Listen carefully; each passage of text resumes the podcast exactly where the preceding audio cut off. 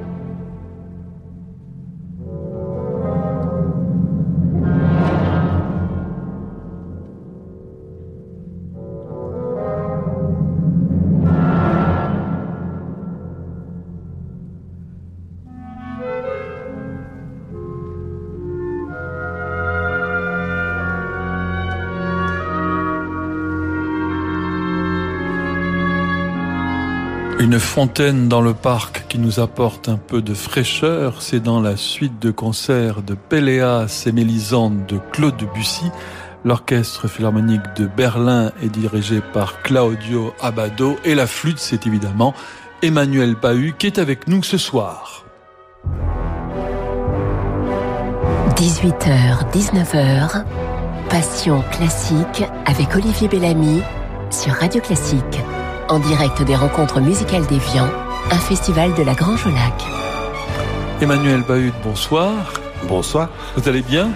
Bah, Ça va pas mal, on est bien euh, sous les arbres justement. Je crois que cette musique de Debussy qu'on entendait nous invitait justement à méditer un petit peu et parfois avec de l'anxiété, mais aussi beaucoup de fraîcheur, beaucoup de, de beauté, de plasticité, des traits qui caractérisent également la façon de faire euh, de la musique telle que je l'ai apprise auprès de certains de mes maîtres et professeurs, comme Claudio Abado par exemple, euh, qui a dirigé le Philharmonique de Berlin une bonne dizaine d'années à mon arrivée là-bas. J'étais encore assez jeune, j'étais un musicien de 22 ans, 23 ans quand j'ai commencé, et donc c'est quelque chose qui marque, euh, je pense, pour son existence de musicien et qui montre le chemin, une sorte de guide spirituel un petit peu.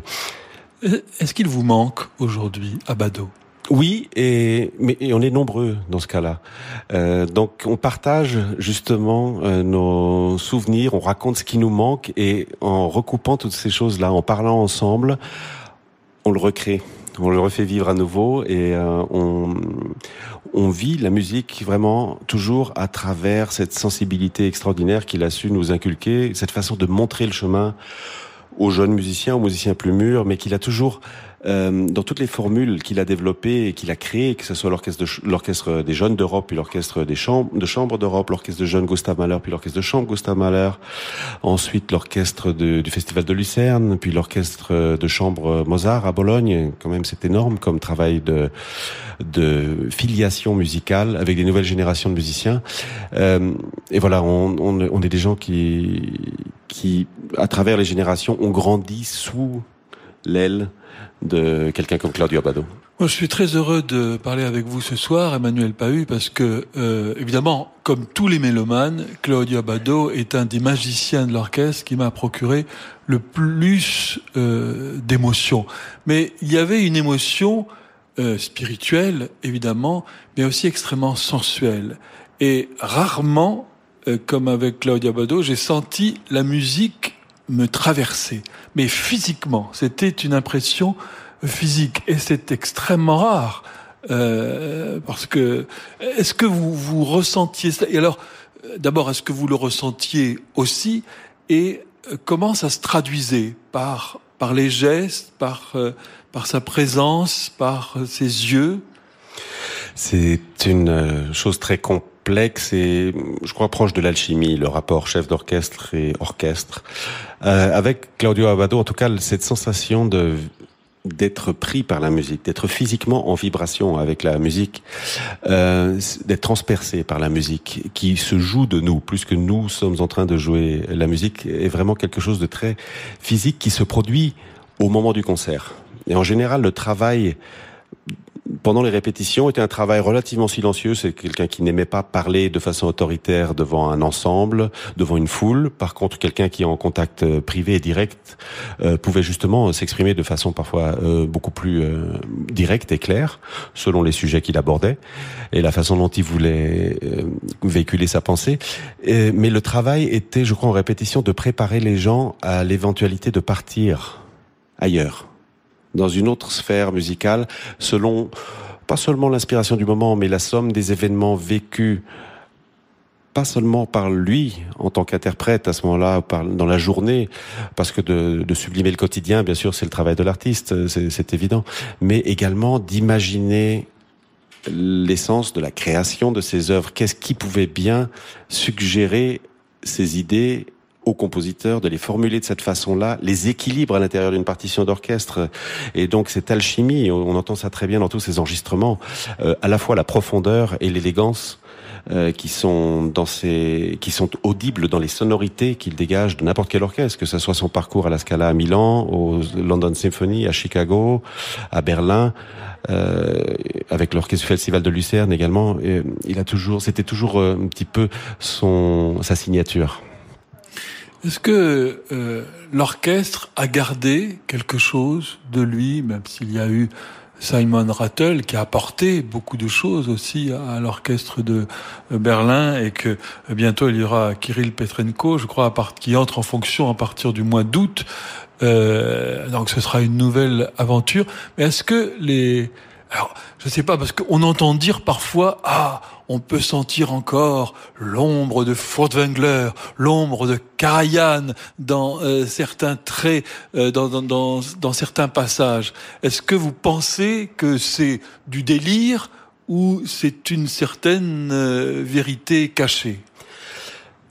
C'est à la fois un délire et en même temps extrêmement pertinent parce que la musique est, est vécue euh, d'une subjectivité totale et euh, sans compromis. À partir du moment où on part pas dans ce délire, on n'est pas dans la musique. Euh, donc c'est essentiel. Et j'en parlais avec euh, Feu, mon premier professeur de flûte, Aurel Nicolet, qui avait été au Philharmonique de Berlin dans les années d'après-guerre, donc qui avait connu et puis euh, Furtwängler, et qui est parti quand Karajan est arrivé parce qu'il n'aimait pas cette façon de faire la musique. après, Karajan est resté pendant quatre décennies. Euh, jusqu'à sa mort. Et puis Claudio Abado, une bonne dizaine d'années, Simon Rattle, 16 euh, ans.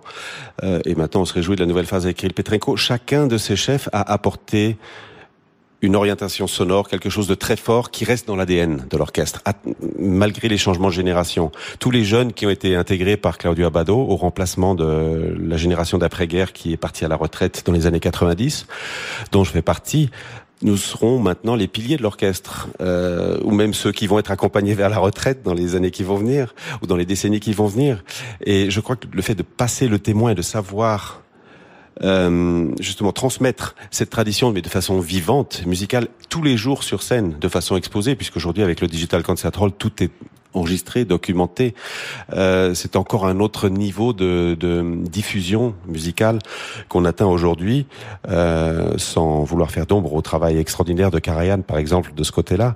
Mais je crois qu'on atteint aujourd'hui, avec les technologies modernes, la possibilité d'atteindre des gens dans le monde entier, de cultures très différentes, et de porter le concert chez eux à travers euh, à travers la bande passante d'internet aujourd'hui et dans une qualité extraordinaire. Et ça sont des outils formidables parce qu'on part en tournée ensuite. J'arrive dans une ville où je ne me suis jamais produit avant et les gens me connaissent déjà. Ils m'ont vu interviewer euh, Daniel Barenboim, Pierre Boulez, Kirill Petrenko. Euh, ils nous ont vu jouer avec d'autres musiciens dans différentes formations, etc. Ils nous connaissent déjà et, et nous appellent par notre prénom, euh, nous invitent à manger euh, avant ou après le concert. Voilà, et à partager. Donc euh, le moment du concert se vit à ce moment-là d'une façon très différente. Emmanuel Pahu, un, un chef d'orchestre qui arrive, c'est comme un président élu. En plus, c'est extrêmement démocratique à l'orchestre philharmonique de Berlin. On pourra en parler euh, aussi. Euh, et puis la fin, c'est souvent un peu euh, douloureux, exactement comme euh, comme un il y a une sorte de lassitude, euh, quelque chose d'un peu euh, étrange et puis tendu qui se qui se qui se passe. Mais est-ce qu'on peut dire que euh, les dernières années de Claudio Abbado, alors qu'il était malade et qu'il avait dit que la musique lui avait sauvé la vie, étaient particulièrement magiques avec l'Orchestre Philharmonique de Berlin parce qu'on sentait que vous étiez tous, mais vous auriez fait n'importe quoi pour lui faire plaisir. Euh, J'espère qu'il y a du, du, vrai dans ce que vous dites et que le, les points forts, les sommets musicaux atteints dans chaque euh, gouvernance c'est-à-dire que ce soit avec euh, Claudio Abado, avec puis plus tard avec Simon Rattle, effectivement, euh, sont des moments qui nous ont fait chavirer tous. Euh, qu'on soit dans le public, qu'on soit sur scène, qu'on ait une partie importante à jouer ou un coup de triangle. Quand il y a une note à jouer dans le concert, il faut pas la rater. Euh, quand on en a beaucoup plus, à ce moment-là, on relativise un petit peu plus euh, justement ce genre de choses. Mais euh, ce que je voulais dire, c'est que ces moments incroyables qui ont été vécus, par exemple avec Abado dans l'intégrale des symphonies Mahler, l'intégrale des, des, symphonies de Brahms, euh, je sais pas comment on fait pour mourir 27 fois dans la même saison, dans la neuvième de Mahler, dans le dernier mouvement, et c'est ce que Abado arrivait à faire il, il, arrivait à procurer cette expérience à 2500 personnes chaque soir. Et c'est vraiment quelque chose d'extraordinaire.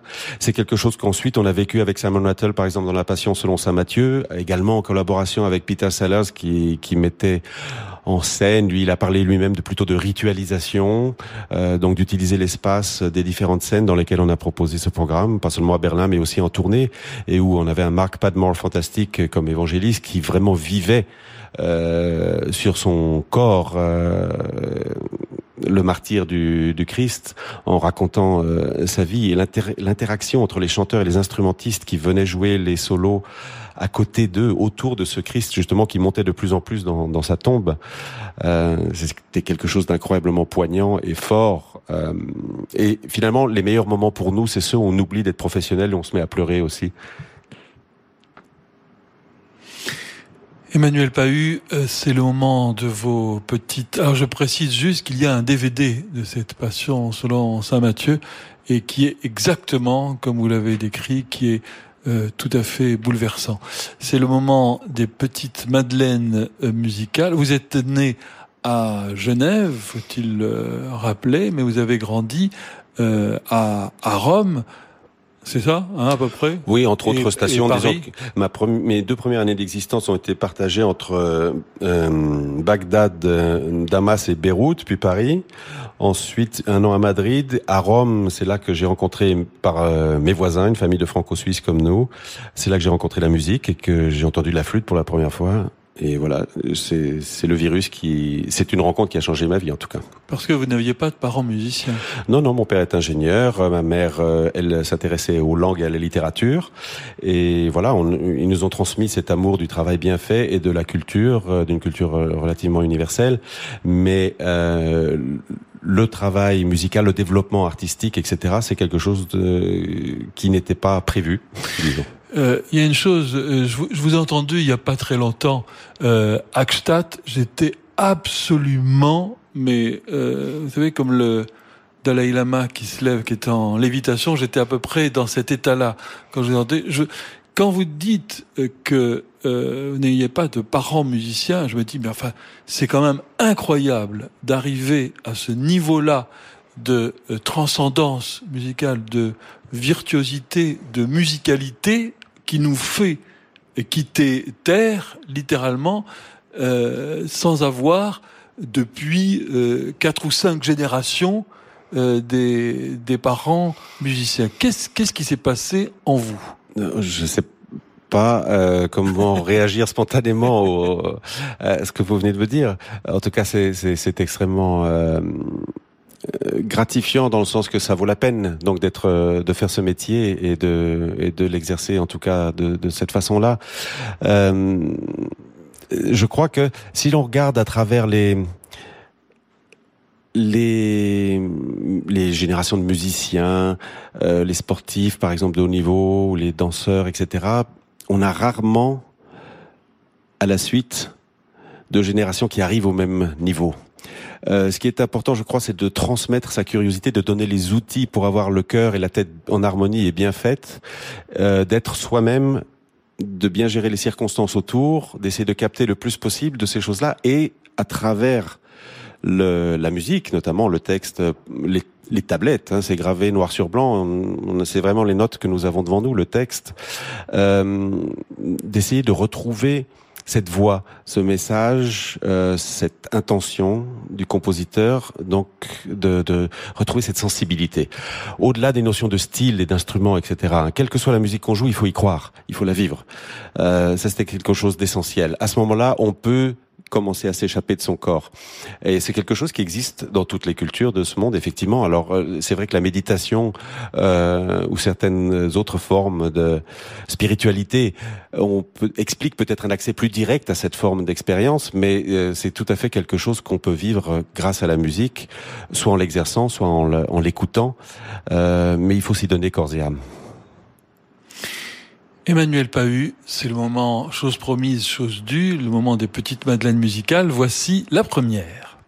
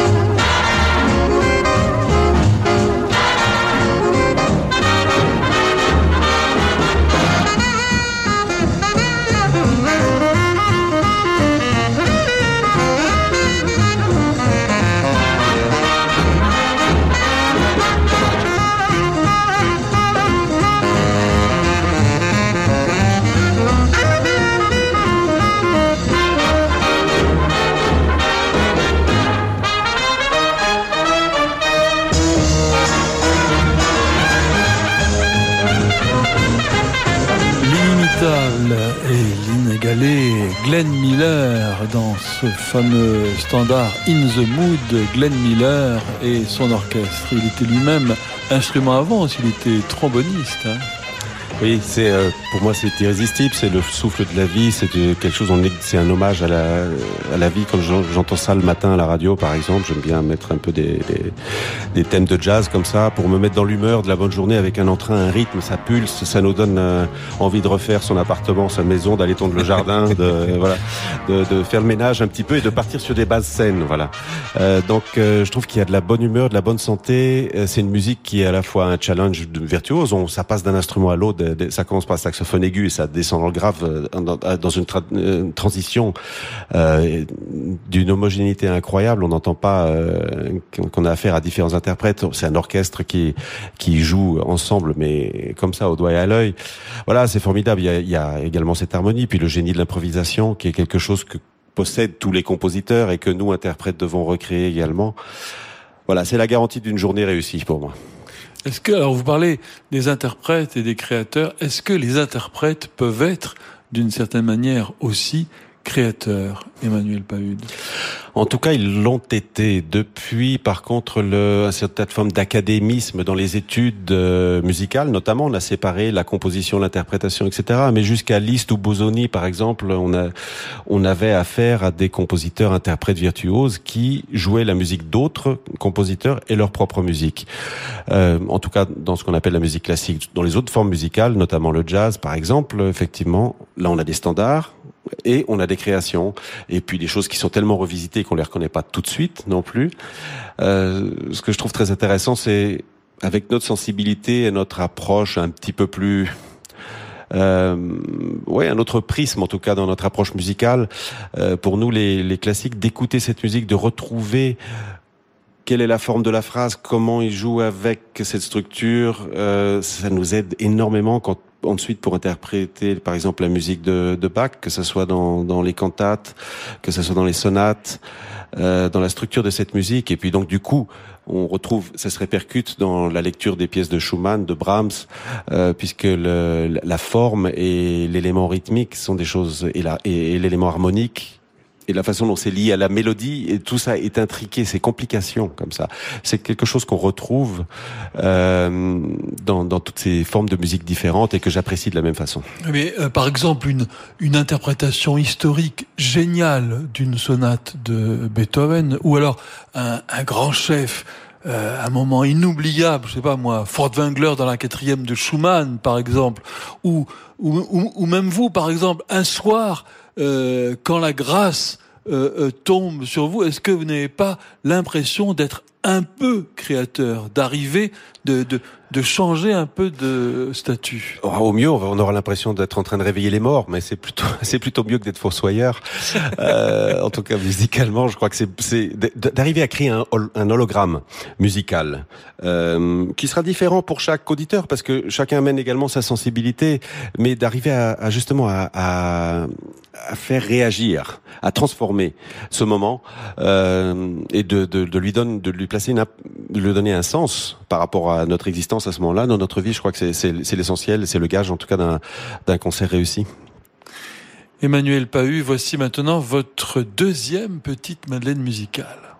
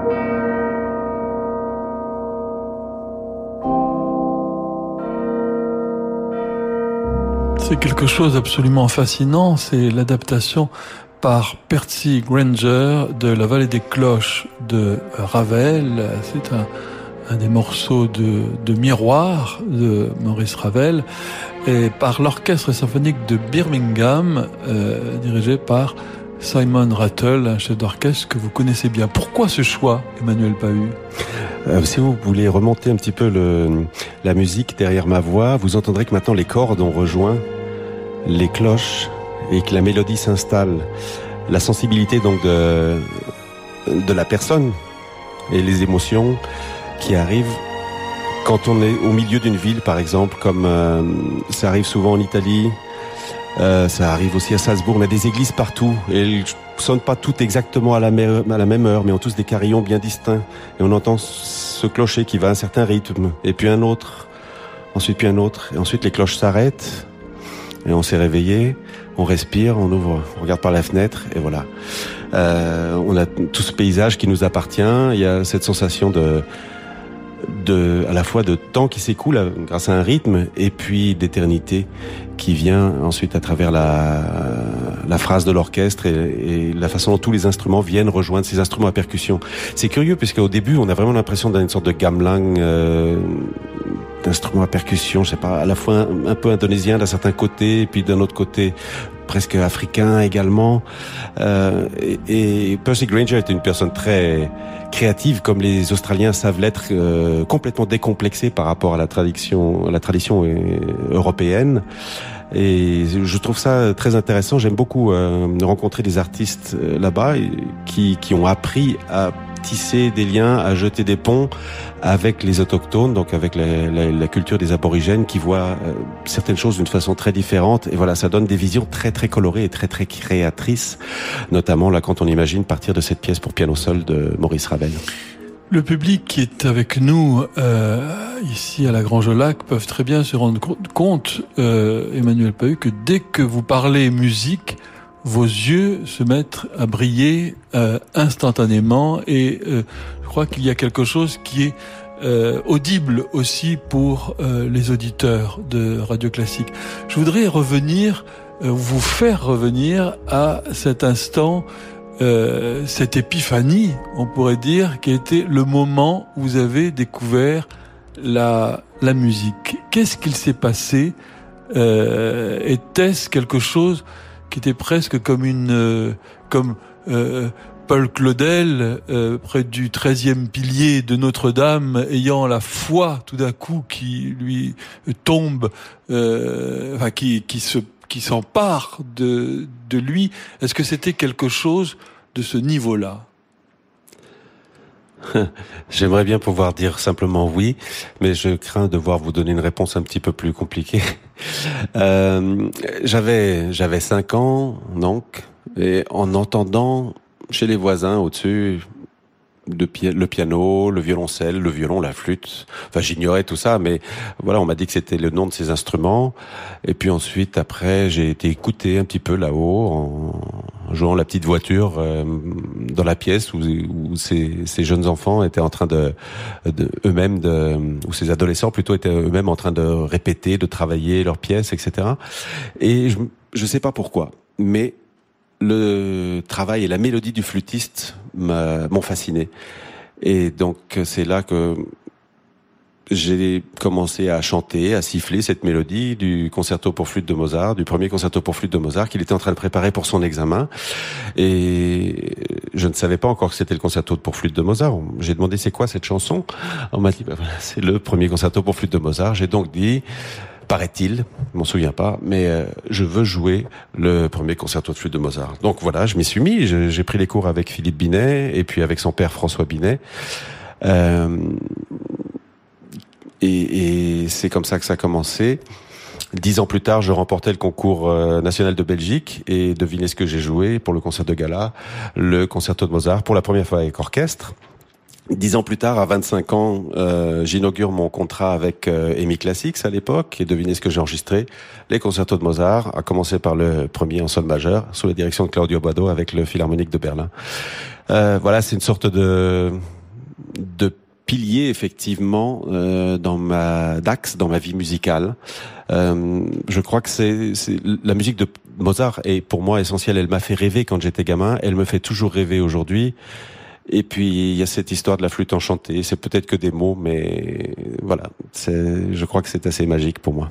Est-ce qu'on peut dire, Emmanuel Pahu, pour euh, ajouter à la légende que vous êtes né un 27 janvier euh, le, le, jour, enfin pas la même année évidemment, le jour où Mozart euh, est venu au monde, comme disait Sacha Guitry, à, à Salzbourg, et que vous partagez ce trait très particulier avec euh, certains musiciens comme Renaud Capuçon ou euh, Eric Tanguy ou quelques autres. Quelques autres, également un flûtiste qui nous a quitté bien trop tôt, un flûtiste français qui s'appelait Roger Bourdin et qui a enregistré Paris s'éveille avec euh, Jacques ah, Dutronc par exemple. Oui, oui, oui.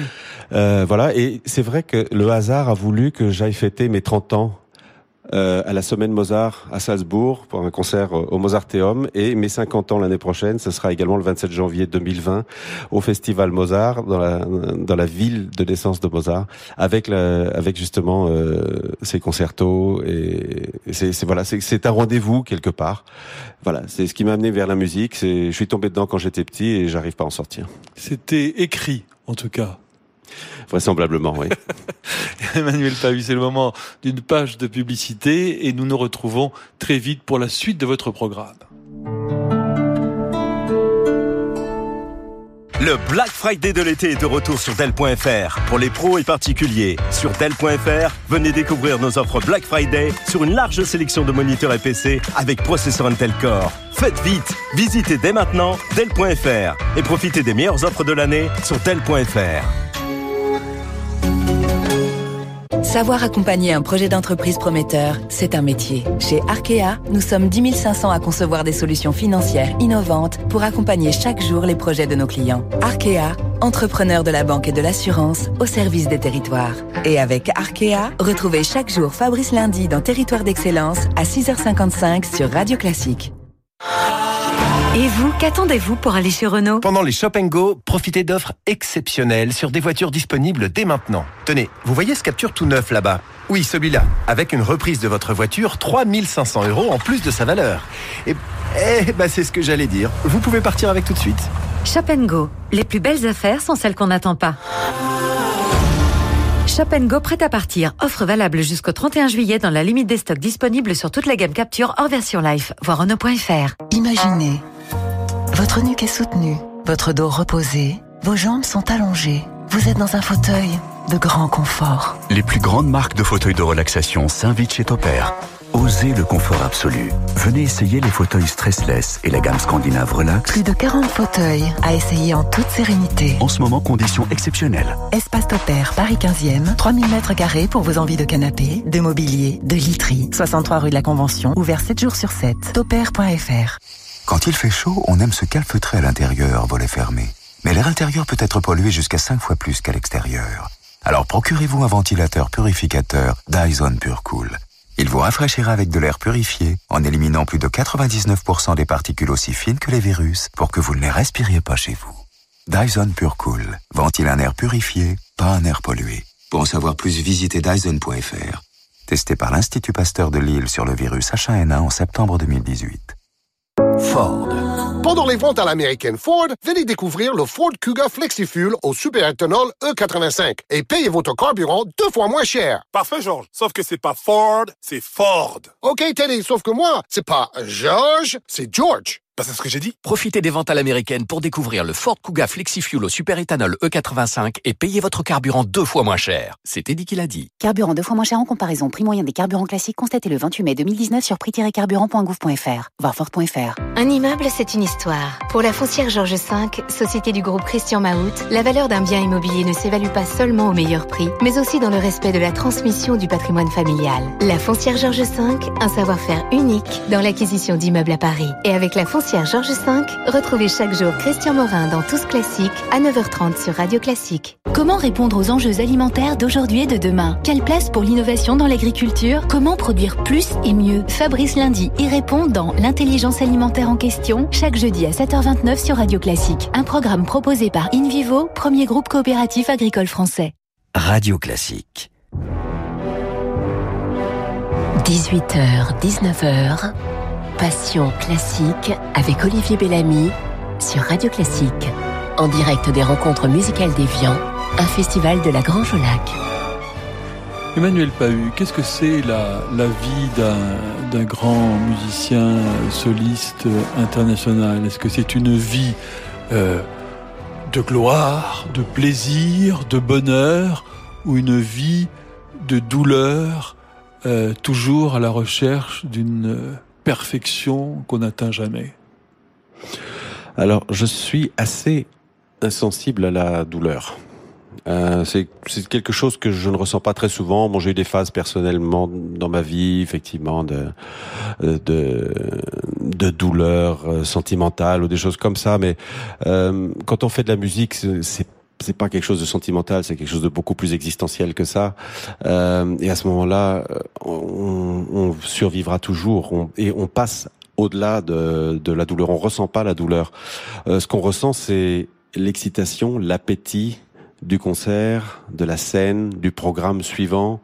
Euh, même quand on part en tournée avec, euh, comme je l'ai fait l'année dernière, 20 fois euh, avec Trevor Pinnock et l'orchestre de chambre de Potsdam, 20 fois un concerto de Mozart et un concerto de Vienne, dans le monde entier, on ne répète jamais la même chose. On est en permanence en train de retrouver la création de le faire fonctionner dans cet espace, dans cette nouvelle salle. Euh, on est en permanence en train d'essayer de, de, communiquer de façon contagieuse le plaisir et le bonheur qu'on a à faire de la musique, euh, surtout quand c'est de la musique qui pétille de cette façon-là. Euh, voilà. Donc après, bien sûr, selon le répertoire qu'on sert et selon l'instrument ou les rôles qu'on aime bien servir, effectivement, un pianiste qui est seul devant son monstre noir euh, pendant toute sa vie, qui ne fait pas de concerto, pas de musique de chambre, mais que du récital seul, et qui a des, des œuvres de Scriabine, Liszt, euh, et également Beethoven, Schubert, bref, un répertoire d'une difficulté euh, incroyable, une concurrence euh, également incroyable. Euh, puisqu'il y a beaucoup de gens qui, qui mettent des podiums sportifs également euh, alors que je crois qu'il s'agit simplement d'aller à un concert euh, et de se dire j'ai adoré et j'y retournerai volontiers. Voilà. Et si c'est pas le cas, tant pis. Euh, mais je crois que on ne doit pas avoir des goûts universels euh, ni quand on est interprète ni quand on est quand on est du côté public. On a le droit de dire j'aime ça ou j'aime pas ça, quel que soit le genre de musique. Et on a le droit de faire l'effort de chercher pourquoi ce qu'on n'a pas aimé. Parce que quelquefois, euh, comme disait Baudelaire, le beau est toujours bizarre. C'est-à-dire que quelque chose qui est beau ou nouveau, au début nous apparaît bizarre, étrange. Et c'est quelquefois en essayant d'aimer que finalement on aime. Il y a quelque chose qui, qui m'a frappé quand euh, mes enfants étaient tout petits, c'est le, la façon dont leur visage s'éclairait le regard et tout le visage dès qu'ils découvraient quelque chose de nouveau, à un certain âge, vous voyez, la, autour de la première année d'existence, etc. Et quand on leur montre quelque chose de nouveau, et ça tombe par terre, et il faut le faire 100 fois de suite, 200 fois de suite, euh, pour que cet objet existe sous tous ces angles, qu'ils aient appréhendé finalement cette, euh, cette nouvelle euh, objet dans leur univers. Et c'est quelque chose qui m'a énormément aidé lorsque j'ai commencé à voir le track. Je vous racontais tout à l'heure le, le, le, concours national de Belgique où j'avais joué au concert de gala, ensuite le concerto de Mozart. C'est ce jour-là que j'ai décidé de devenir musicien professionnel. J'avais 15 ans et les trois concerts ou concours qui ont suivi, j'ai eu un trac pas possible parce que tout d'un coup j'avais une, une, le, le, sentiment d'une responsabilité incroyable, euh, qui m'a pesé énormément. Et heureusement, j'ai réussi à sortir de cette euh, de, cette situation euh, qui aurait rendu ma croissance dans la musique, en tout cas impossible, en essayant de retrouver. Je me suis posé moi-même la question. J'ai fait moi-même une thérapie de choc. À ce moment-là, j'ai dit mais où est passé l'enfant qui adorait faire la musique, partager cette musique, et donc de raviver la flamme de ce gamin qui s'émerveille euh, devant ces choses que dont aujourd'hui je sais qu'elles font partie des plus belles choses, des plus belles créations euh, que la, la culture humaine en général ait pu nous laisser, nous léguer, le fait de côtoyer des gens comme Ravel, Bartok, Mozart, Debussy, Stravinsky, Bach, bien sûr, c'est une chance inouïe. De vivre avec des génies. De vivre, de, même pouvoir dire que ce sont nos amis parfois, de pouvoir les tutoyer, de s'en approcher, d'utiliser leur euh, leur langage euh, qui nous prête, euh, qu'on leur prête notre voix justement. pour, pour pour le moment du concert ou de l'enregistrement, c'est quand même quelque chose d'incroyable et de, je crois que c'est ça fait partie des choses les plus belles que, que l'humanité ait pu nous léguer. Et d'être tout près de Jean-Sébastien Bach comme Trevor Pinnock dont vous nous avez parlé tout à l'heure, eh bien ça donne ceci.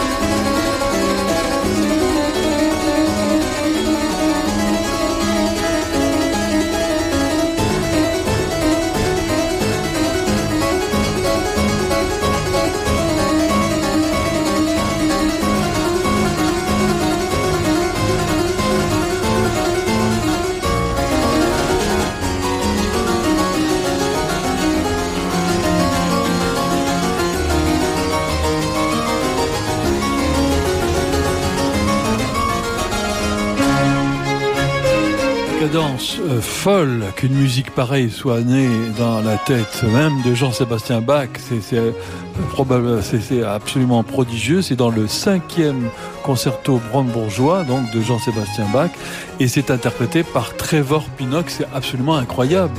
C'est magnifique. C'est quelque chose qui que j'ai découvert euh, relativement gamin, c'était les nouveaux enregistrements. Trevor Pinnock enregistrait les sonates de Bach avec Jean-Pierre Rampal à ce moment-là. Donc voilà, son nom est apparu dans ma vie à ce moment-là.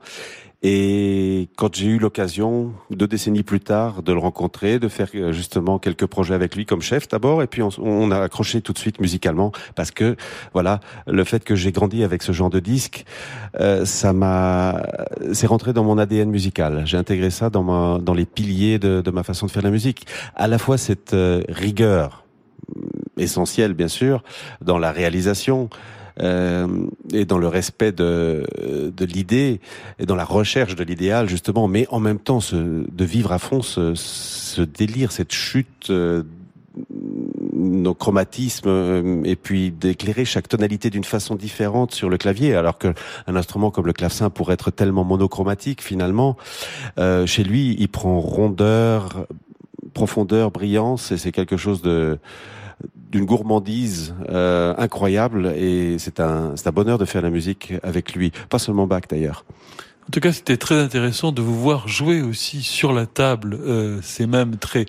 Vous jouez donc du clavecin ou du piano? J'ai appris à faire un peu de piano quand j'étais quand j'étais gamin euh, en parallèle, mais j'avais 4-5 années de retard sur la flûte et je, franchement, je suis pas doué pour le piano. Mais mais par contre, c'est c'est une façon de de vivre le geste. Je connaissant bien Trevor Pinnock, je, je vois comment comment il est au, au clavecin, je vois quelle partie de son corps euh, se mobilise et comment l'intensité de faire la musique. Donc voilà, je peux pas la vivre autrement que autrement que ça. D'ailleurs, ça doit être désagréable d'être à côté de moi au concert parce que je crois que je, je dois bouger avec la musique.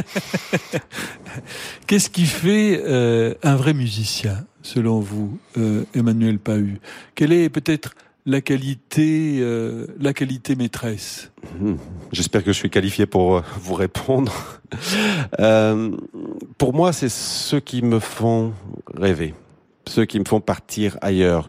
Pas forcément du nouveau pour être du nouveau, mais ceux simplement qui me font oublier le reste. Euh, c'est ceux qui me disent voilà comme ça et pas autrement. C'est quelque chose qu'on découvre de temps en temps. Par exemple, nous dans les les auditions de recrutement, puisque c'est comme ça qu'on appelle ça en Allemagne pour les, les, postes vacants à la Philharmonie de Berlin. On fait pas des concours comme on, comme en France, euh, mais on fait des auditions. Et voilà, si on a un musicien qui nous fait oublier qu'on est dans une situation de concours, c'est c'est cette personne-là qu'on va engager. Donc c'est cette façon de vivre la musique, euh, de reconnaître à travers un concerto classique au premier tour, et puis un concerto romantique euh, ou une œuvre plus romantique au deuxième tour, et puis ensuite à travers les traits d'orchestre, quelqu'un qui a cette fibre, la même fibre que celle qui nous qui nous fait vibrer euh, chaque semaine sur scène de la Philharmonie à Berlin. Quand, quand vous dites c'est quelqu'un qu'on va engager, ça veut dire que c'est c'est vrai euh, que s'il y a par exemple une place vacante de je sais pas moi, violoncelliste ou de oboïste ou de corniste, tous les musiciens sont là, pas seulement le directeur musical ou le pupitre, euh, tous les musiciens sont, sont là et ont une voix et décident de faire entrer dans la dans la famille quelqu'un ou pas Voilà, ça se déroule en deux temps. Le, le premier jour, euh, on aura une, une présélection et le pupitre concerné choisira quel euh, musicien il veut présenter à l'orchestre le lendemain. Et là, effectivement, tout l'orchestre est réuni, enfin ceux qui sont là, en tout cas en ville, en général, c'est-à-dire ceux qui jouent le programme plus euh, plus quelques autres. On a toujours environ euh, 80 personnes qui sont présentes. Et voilà, donc euh, le, recrutement, le est fait, fait de cette façon-là, comme je vous disais, concerto classique au premier tour, euh, œuvre romantique ou moderne au deuxième tour, pour montrer une autre panoplie, une autre palette justement de maîtrise de l'instrument, et puis ensuite trait d'orchestre euh, de façon à, à mesurer euh, d'autres choses, voir si, si effectivement le, le, le, style par exemple, ou si ces personnes-là ne vont pas arriver dans des zones critiques de leur jeu, euh, dans des dans un répertoire euh, qui est celui qu'on qu'on demande à l'orchestre. Et depuis euh, Karajan, euh, Abado et Rattel, on a énormément élargi le répertoire, donc euh, il doit faire preuve aujourd'hui d'être, de, vraiment d'être multitalent euh, dans des styles très très différents. Vous avez choisi aussi Mendelssohn, on va en écouter quelques mesures.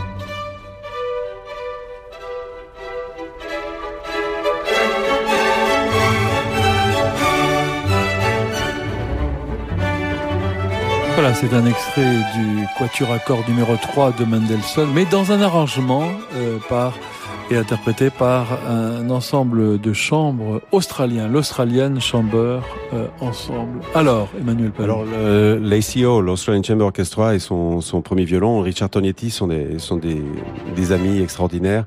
J'ai fait beaucoup de tournées avec eux, j'ai enregistré un disque Vivaldi avec eux. La dernière fois que j'étais là-bas, euh, Richard Tognetti m'a dit, écoute, j'aimerais faire quelque chose de, de, de fou, c'est orchestrer la sonate de Franck la célèbre sonate de Franck pour violon, qui a été publiée également au violoncelle, à l'alto, à la flûte, euh, très vite. Et, et, donc voilà, on est, on est parti euh, en Océanie comme ça pendant trois semaines euh, avec ce, cette pièce-là qui faisait partie du répertoire. Et au milieu du concert, on avait également des créations de Brett Dean, un compositeur australien qui était altiste à la Philharmonie de Berlin pendant quelques années avant.